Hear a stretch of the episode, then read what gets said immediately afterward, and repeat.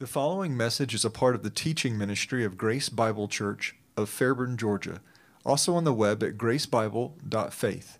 That's gracebible.faith. We've got two objectives this morning, and they're very much related to one another. We're going to finish uh, two short sections in the life of Christ and then move to observe the Lord's table. And the, the nice thing about it is our sections in the life of Christ are concluding the the Passover meal that Jesus observed with his disciples and we started last week, and then his institution of the Lord's table. So it works out well that way. Just to give us some background and context for both of these things that we're going to do, uh, I want to review once again what happens over the course of Passion Week. And I just sat down myself this weekend and, and kind of thought through and tried to write it out as a summary just help fix it in my own mind and hopefully make it more clear as we look at it again this morning.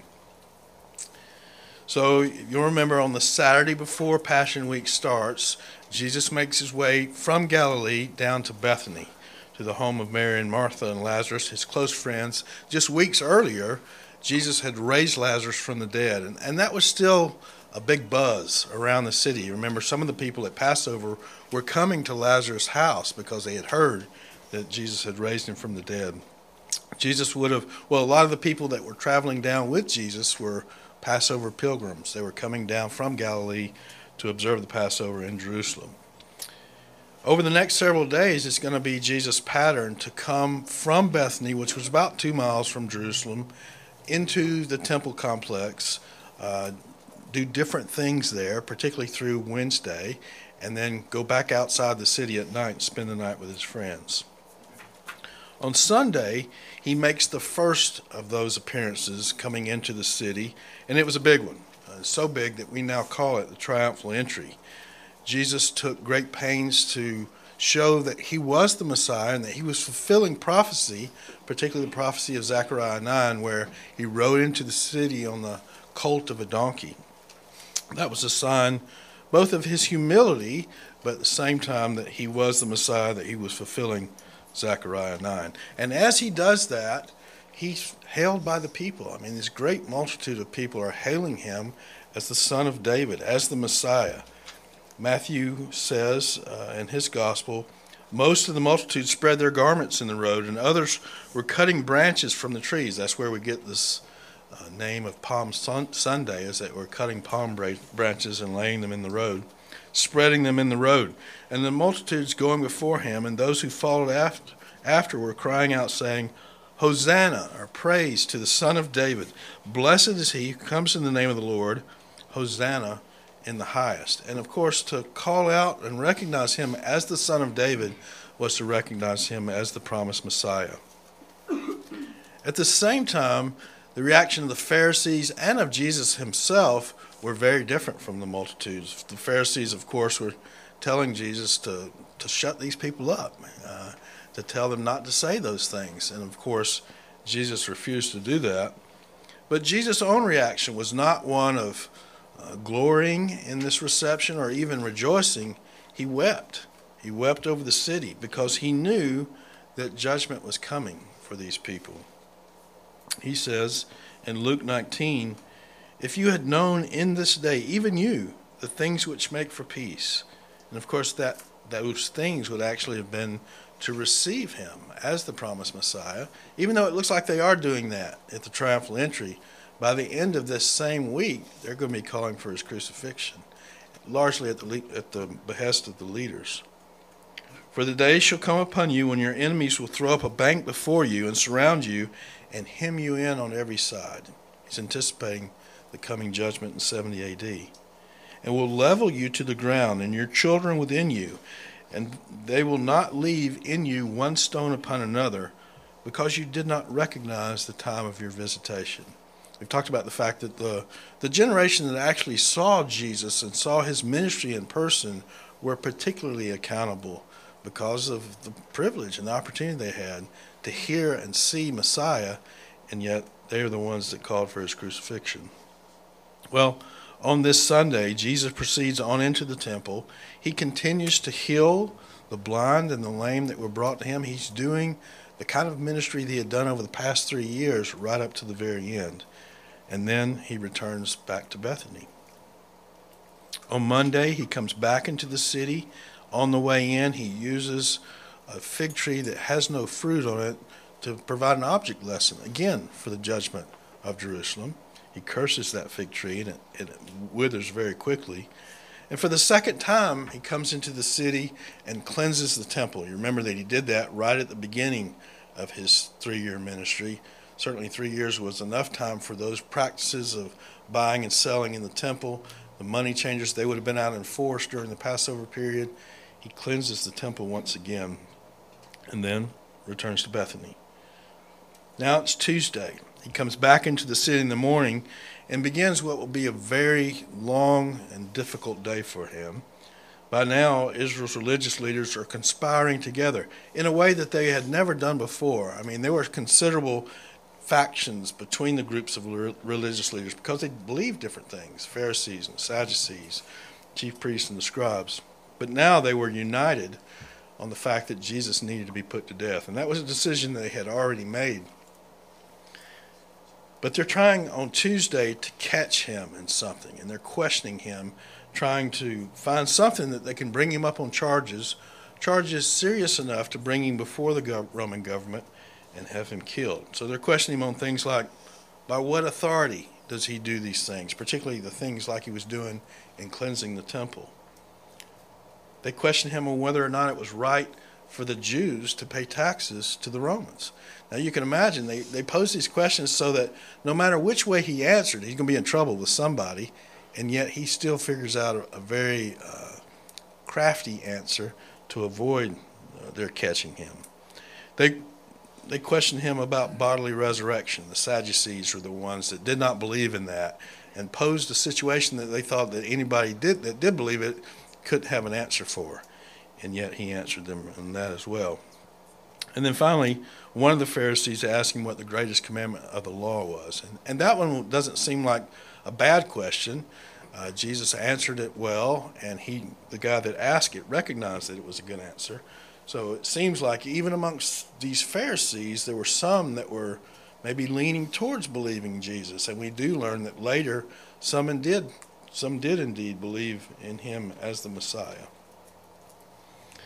But on this Tuesday, Jesus not only definitely handles all these questions, he begins to push back on these religious leaders. He's very bold. He knows what's coming, and yet he still uh, pronounces eight woes against them for their hypocrisy. And he uh, concludes that discourse with yet another lament over the city of Jerusalem. This is recorded in Matthew chapter 23. O Jerusalem, Jerusalem, who kills the prophets and stones those who are sent to her. How often I wanted to gather your children together the way a hen gathers her chicks under her wings, and you were unwilling.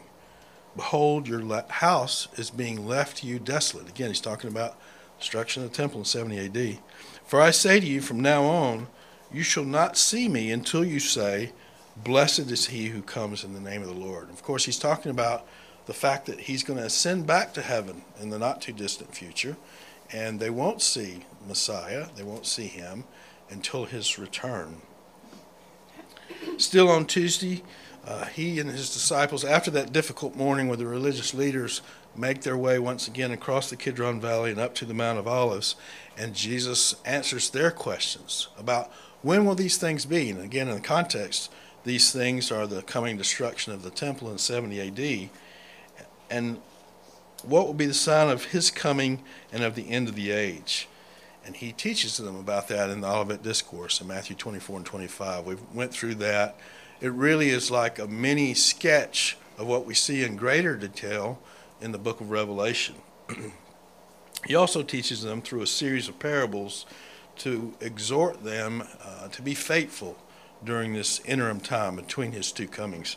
In fact, the five parables that he teaches them really emphasize two things watchfulness for his second coming and faithfulness to serve him between these two comings. And they conclude, the, the Olivet Discourse does, with a judging of all surviving humanity at the return of Christ. It's something that the Old Testament anticipates as well. Now we get to Wednesday, and it's a relatively silent day as far as the activity of Jesus and the 12, but we believe, and it's some commentators, Bible students disagree about this, that this is the day that Judas makes arrangements for his the betrayal of the Lord.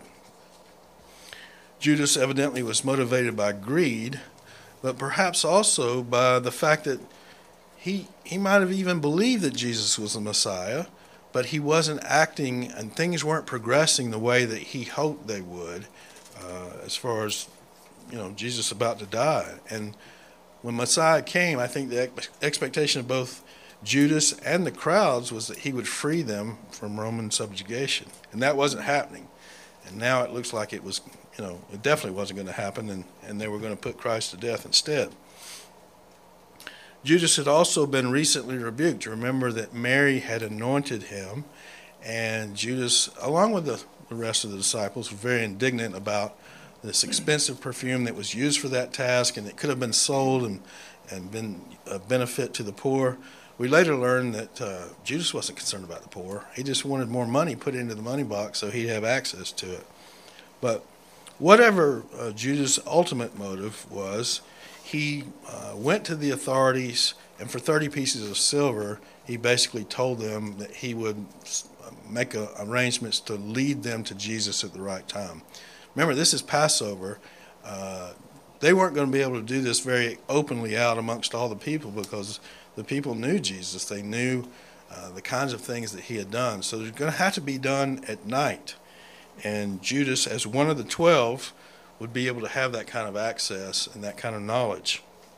Now, Judas betrayed Christ despite the fact that he'd been chosen by Christ himself as one of the original twelve. He'd walked with Jesus during the entirety of his ministry. He'd heard his teaching, he'd seen his power, he'd even done miracles. Remember, all the 12 were sent out by Christ and did the same kind of works that he did. He was even entrusted, as we said earlier, to take care of the money box. So I don't think anybody suspected Judas right up to the very end. And yet, despite all these privileges, Judas' greed for sure, and the fact that Satan entered into his heart to accomplish this, uh, all that overcame the privileges that Judas had enjoyed as one of the twelve. That brings us to Thursday, which is the first day of unleavened bread, and also the day that evening would be the day that they celebrate the Passover together. Remember that Jesus sends Peter and John out to secure a place inside the city for them to observe that Passover, and Jesus predicted uh, the way that they would find that place. Remember the story? he says, Follow this man that see, you see carrying a pitcher of water. He'll lead you to a house with a large room that's already furnished, and that's where we'll celebrate it together. And of course, uh, as Peter and John went to find that man, that everything turned out exactly as Jesus had predicted. At twilight on Thursday, and in accordance with the Mosaic law, Jesus and the twelve began celebrating Passover together. During supper, Jesus got up and washed the disciples' feet. He did that, again, as an object lesson to them that greatness in God's eyes uh, is indicated and demonstrated by service to others. He then tells the twelve that one of them will betray him, something he knew back when he picked them. Uh, but they now were hearing this for the first time. And interestingly enough, they are all looking at themselves initially. Is it me? And even Judas said that. And, and Jesus said, You said it yourself, which doesn't exactly make it clear to the other 12, the other 11, that he's the one. But Judas knew he was the one, and Christ did too. And he tells him, What you do, do quickly. And Judas goes out into the night to find the religious leaders. I think Judas well knew where Jesus was going to end up that night. He'd probably they'd been, spent the night on the Mount of Olives before. Uh, he's going to end up in the Garden of Gethsemane, and that's where Judas is going to lead the religious authorities to, to arrest him. Despite the very recent lesson that they had had on humility by Jesus washing their feet, uh, they have another squabble on which one of them is the greatest. And once again, Jesus very patiently uh, repeats the lesson that greatness in God's eyes is demonstrated both through humility and through service. This sets the stage and brings us to our new material for today, which is the first prediction of Peter's denial, and then the conclusion of the Passover meal and the institution of the Lord's Supper. So there were evidently two predictions as we look at the varying gospel accounts. The first one happens here while they're still in the upper room. The second one, uh, and that was described by Luke and John, the second one takes place and is described by Matthew and Mark uh, after they had finished in the upper room and made their way over to the Mount of Olives. So let's pick up there, and we just these are very short sections that we look at before we observe the Lord's table together. Uh, if you have your harmony, you can look at uh, page 211. Otherwise, you can open your Bibles to John chapter 13. That's the the section we're going to read for the prediction of Peter's denial, the first one. John chapter 13, beginning in verse 31. when therefore he had gone out, that was Judas, Jesus said, Now is the Son of Man glorified, and God is glorified in him. If God is glorified in him, God will also glorify him in himself. That is, glorify Christ in himself, and will glorify him immediately Of course, he's going to be glorified after he's raised from the dead. Little children, and he's, he's speaking to the eleven at this point. Little children, I'm with you a little while longer. You shall seek me, and as I said to the Jews, I now say to you also, where I am going, you cannot come. Of course, he's talking about the fact that he's going back to the Father, back to heaven, and the eleven are not going to be able to follow him there. A new commandment I give to you that you love one another even as I have loved you, that you also love one another.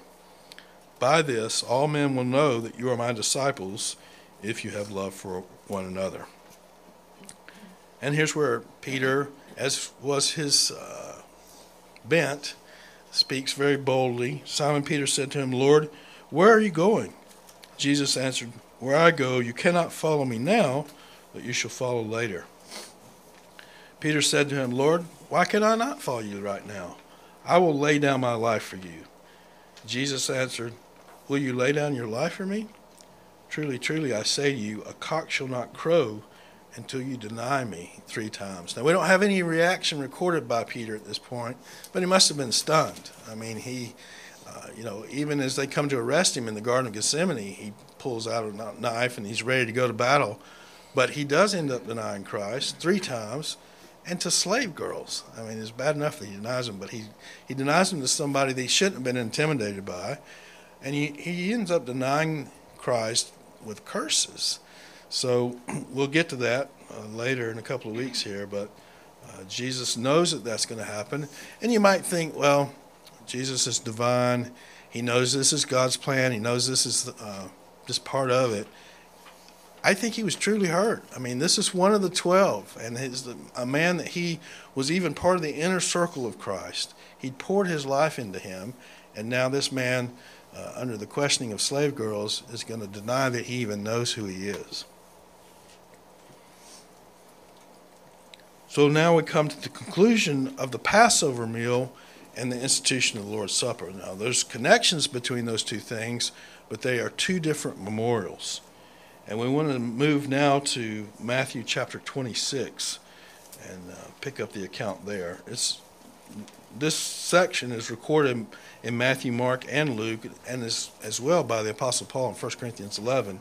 But we're going to read Matthew's account in chapter 26. While they were eating, Jesus took some bread, and after a blessing, he broke it and gave it to the disciples and said, Take, eat, this is my body. And when he had taken a cup and given thanks, he gave it to them, saying, Drink from it, all of you, for this is my blood of the covenant, which is poured out for many for forgiveness of sins. But I say to you, I will not drink of this fruit of the vine from now on until that day when I drink it new with you in my Father's kingdom. So you can see he's taking the same elements from the Passover meal and instituting a new kind of memorial for his followers after his resurrection. There were four cups associated with the um, the Passover, and I would encourage you to go online perhaps and just look up the four cups of the Passover, and you can get some more detail about what each one of those represent. Um, but they're all tied to promises that the Lord made to Israel back in Exodus chapter 6, verses 6 through 8. This is, of course, after the Israelites had multiplied in the land of Egypt, had become a threat to the Egyptians, Egyptians, but before Moses went to Pharaoh and called for their release and began calling down the, the plagues upon the Egyptians. And this is the Lord speaking to Moses in Exodus 6, verses 6 through 8. Say therefore to the sons of Israel, I am the Lord, and I will bring you out from under the burdens of the Egyptians, and I will deliver you from their bondage. I will also redeem you with an outstretched arm and with great judgments. He's talking about the plagues there. Then I will take you for my people, and I will be your God. And you shall know that I am the Lord your God, who brought you out from under the burdens of the Egyptians. And I will bring you to the land which I swore, swore to give to Abraham, Isaac, and to Jacob. I will give it to you for possession.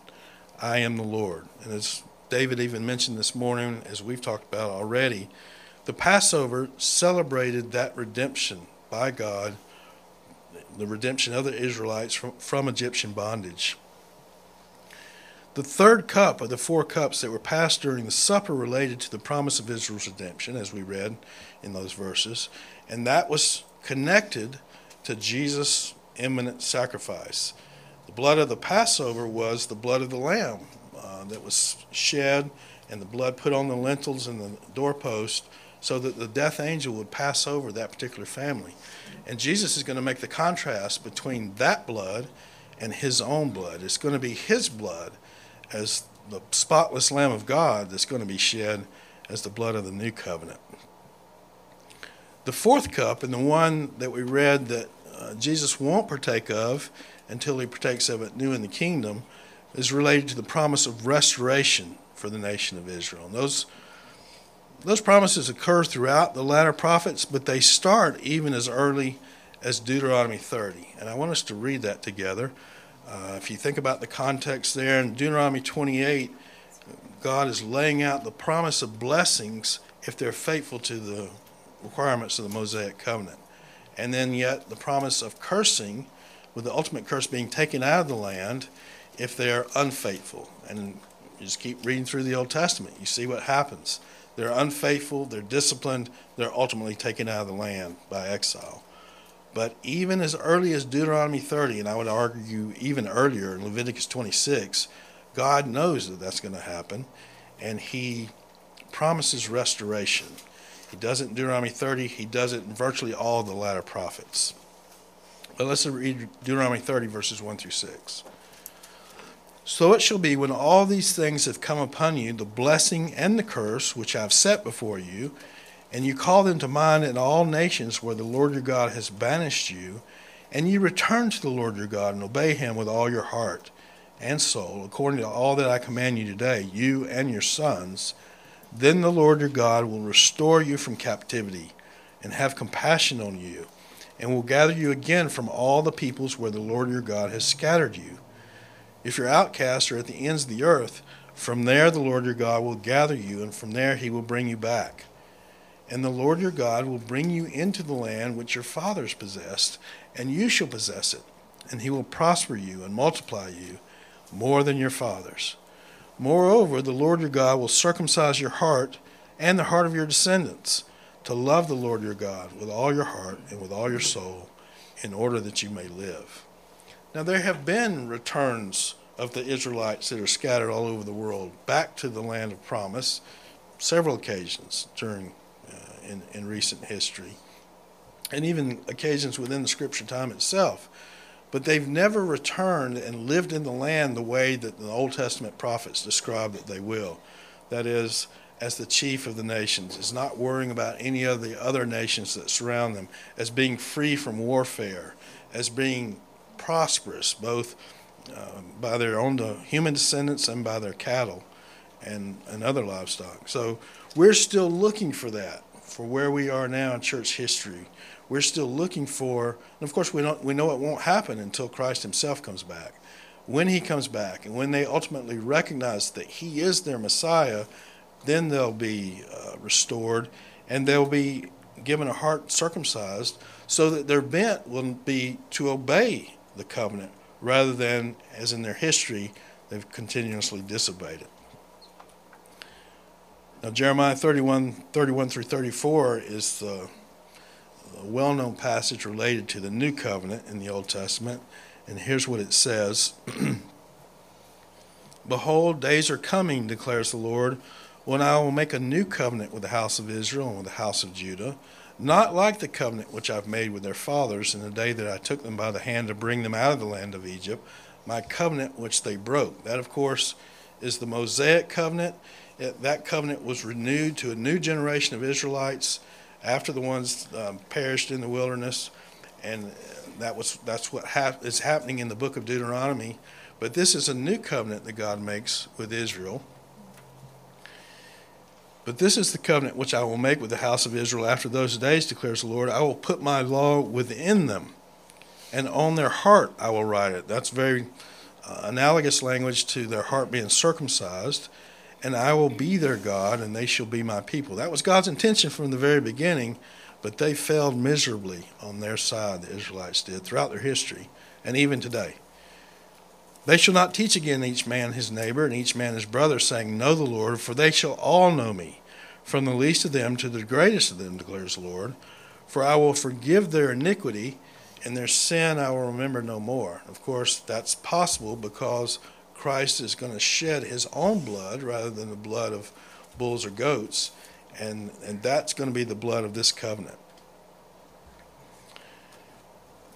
Okay, so now we want to transition, having read the historical gospel accounts about the institution of the Lord's table, we want to transition now to actually observing that ourselves.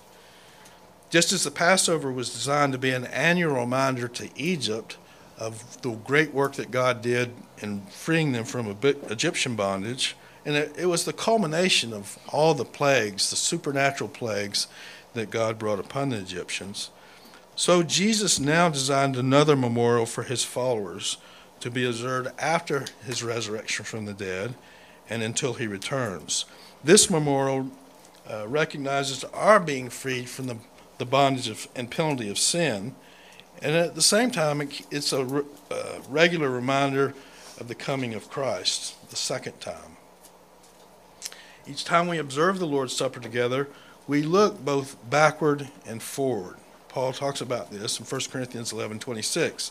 If, as often as you eat this bread and drink the cup, you proclaim the Lord's death. That's the backward looking aspect, the, the fact that we look back and are reminded of the price that's been paid for our sins through Christ's substitutionary death.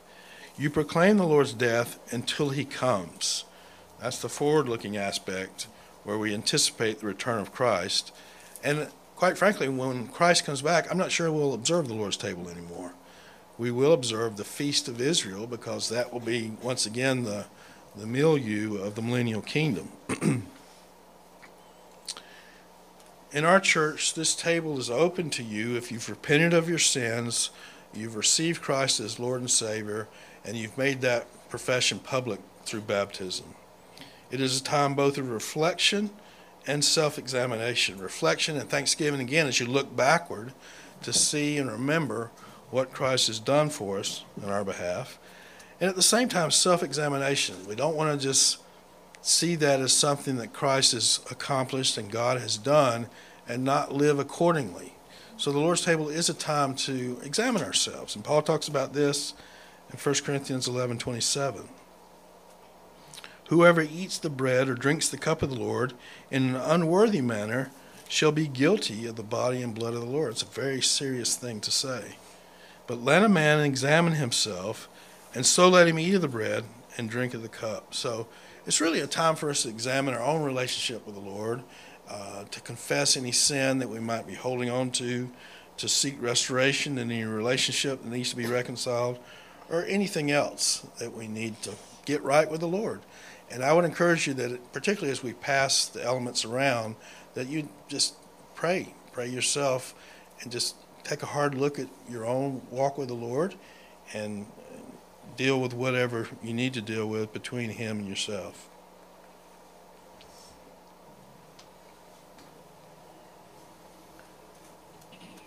First, we take the bread, and the bread, of course, is a symbol of the body of the Lord.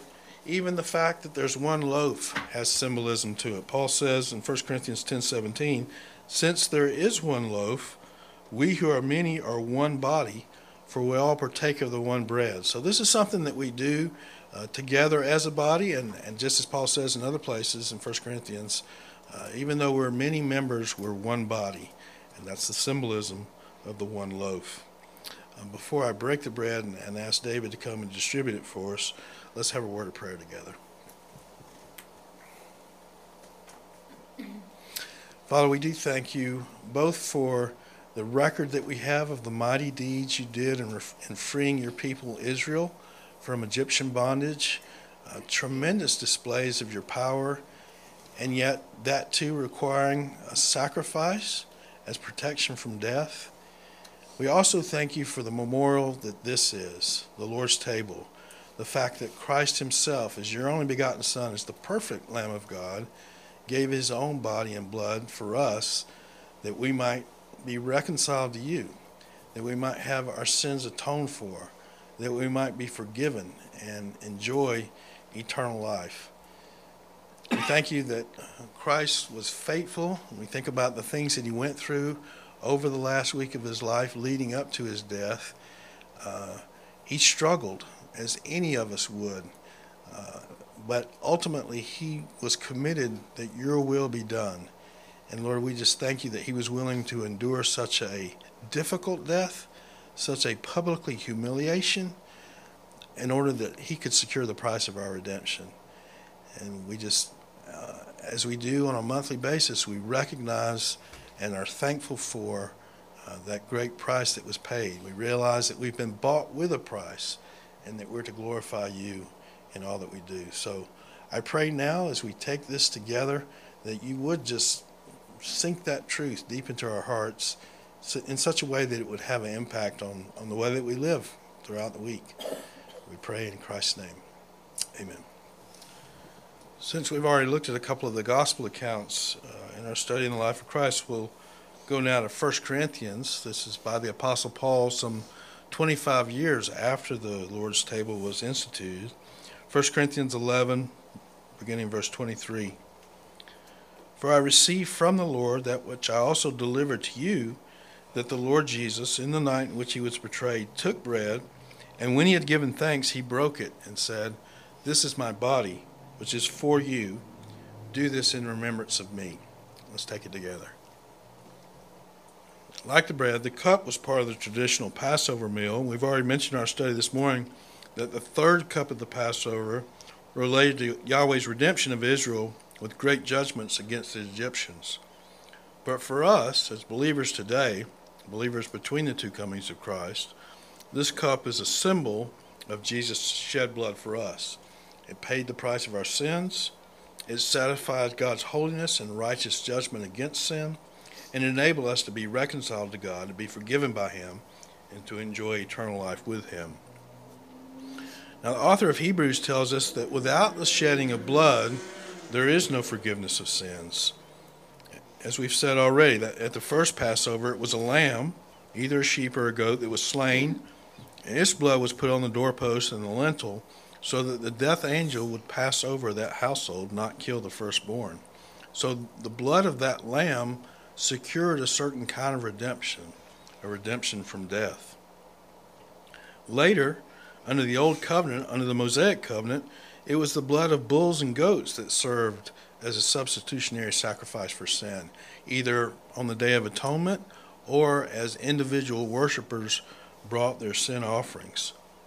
But Hebrews 10:4 tells us that it was impossible for the blood of bulls and goats to take away sins. That is, to deal with them completely. Now, we need to be careful about this. The animal sacrifices under the Old Covenant and for the Old Testament believers, when offered in faith and obedience, did provide a temporal forgiveness and a temporal cleansing of the flesh. But it was temporal and incomplete and would remain so until Christ made the ultimate sacrifice. This cup, then, symbolizes a superior blood. The blood of Christ Himself is the spotless Lamb of God. His is the blood of the new covenant, which has been enacted on better promises, which provides forgiveness for both Jews and Gentiles, indeed pays the price for the sins of the whole world. I want us to read Hebrews 9 because it provides a really good contrast between the blood of bulls and goats and what that accomplished and the blood of Christ. Hebrews 9, beginning in verse 11. But when Christ appeared as a high priest of the good things to come, he entered through the greater and more perfect tabernacle, not made with hands, that is to say, not of this creation. Of course, the tabernacle he's talking about is the one he entered into when he went back up into heaven. And not through the blood of goats and calves, but through his own blood. He entered the holy place once for all, having obtained eternal redemption. For if the blood of goats and bulls and the ashes of a heifer sprinkling those who have been defiled sanctify for the cleansing of the flesh, and they do. I mean, that was the way that the Old Testament law described it. You, when you sinned or when you did certain things, you entered into a period of uncleanness, and the animal sacrifices were brought to cleanse, to forgive the sin, and to cleanse the flesh. If those kinds of, if that kind of blood sanctified for the cleansing of the flesh, how much more will the blood of Christ, who through the eternal Spirit offered himself without blemish to God, cleanse your conscience from dead works to serve the living God? So it is a superior cleansing. It is um, the sacrifice that paid the price of all the sins we'll ever commit, past, present, or future, and it's the one that we trust in for our salvation. So, once again, before we take the cup, let's have a word of prayer together.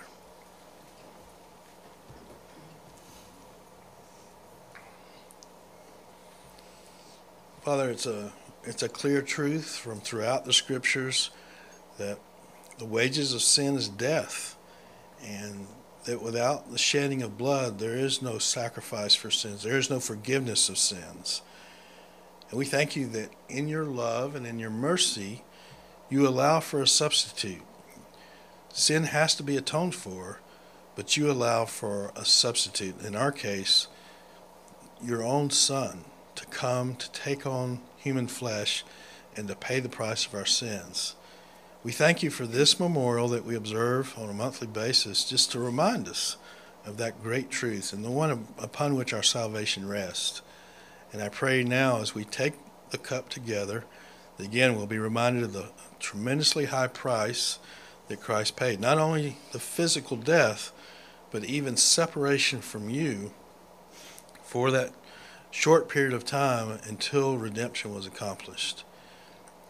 Keep us mindful of that so that uh, as we face temptation, as we face a situation where we are tempted even to be unfaithful in any way, that we be reminded that we belong to you and that we're now to glorify you in all things. We pray in Christ's name. Amen. We continue to read in the account of 1 Corinthians 11, verse 25. In the same way, he took the cup also after supper, saying, This cup is the new covenant in my blood. Do this as often as you drink it in remembrance of me. For as often as you eat this bread and drink the cup, you proclaim the Lord's death until he comes. Let's take it together. We'll pass the basket around in just a minute so that we can collect the cups, but in keeping with our a cappella theme today, let's stand together and sing the doxology as a closing benediction.